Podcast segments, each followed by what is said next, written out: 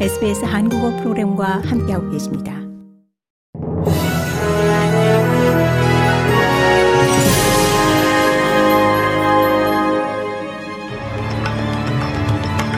(12월 30일) 금요일 저녁에 SBS 한국어 뉴스 간추린 주요 소식입니다. 세계적 명성의 새해맞이 시드니 하버 불꽃놀이가 3년 만에 정상 규모로 펼쳐집니다. 코로나19 팬데믹으로 지난 2년간 시드니 앞바다 불꽃놀이는 이 락다운 및 오미크론 변이 사태로 사실상 중단 혹은 제한된 규모로 명맥을 유지한 바 있습니다. 그러나 올해는 총 8분 동안의 새해맞이 불꽃놀이에 8톤 상당의 13,000여 개의 폭죽이 시드니의 밤하늘을 10만여 차례의 섬광으로 수놓을 예정입니다.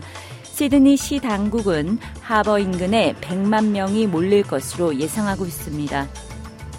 각 주의 테러토리 경찰과 앰뷸런스 당국이 내일 새해 전야를 맞아 상식적으로 행동해 줄 것을 촉구하고 있습니다. 새해 전야를 즐기기 위해 주요 도시와 지역센터에 인파가 몰릴 것으로 예상되면서 도로 및 수상 안전은 물론 과음과 공공장소에서의 처신 등과 관련해 안전이 촉구되고 있습니다.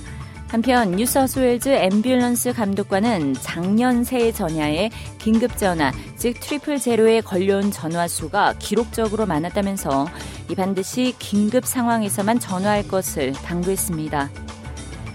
역사상 가장 위대한 선수로 평가받은 축구 황제 펠레가 암투병 끝에 향년 82세로 별세하자 브라질은 사흘간 애도 기간을 선포했습니다.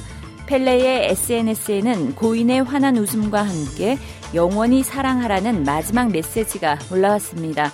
펠레의 별세 소식에 전 세계 축구 팬들의 추모 물결이 이어지고 있습니다. 저항 문화의 상징이자 펑크의 여왕으로 불렸던 영국 디자이너 비비안 웨스트우드가 현지 시간 29일 향년 81세로 별세했습니다.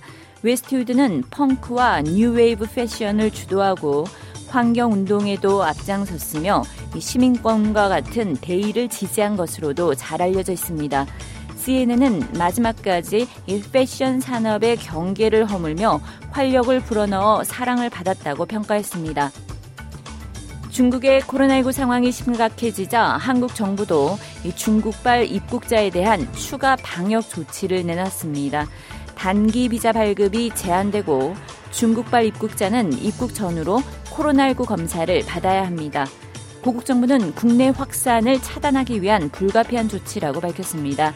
반면 아직 별다른 조치를 취하지 않고 있는 호주 정부는 보건당국의 조언에 따라 대응할 것이라고 밝혔습니다.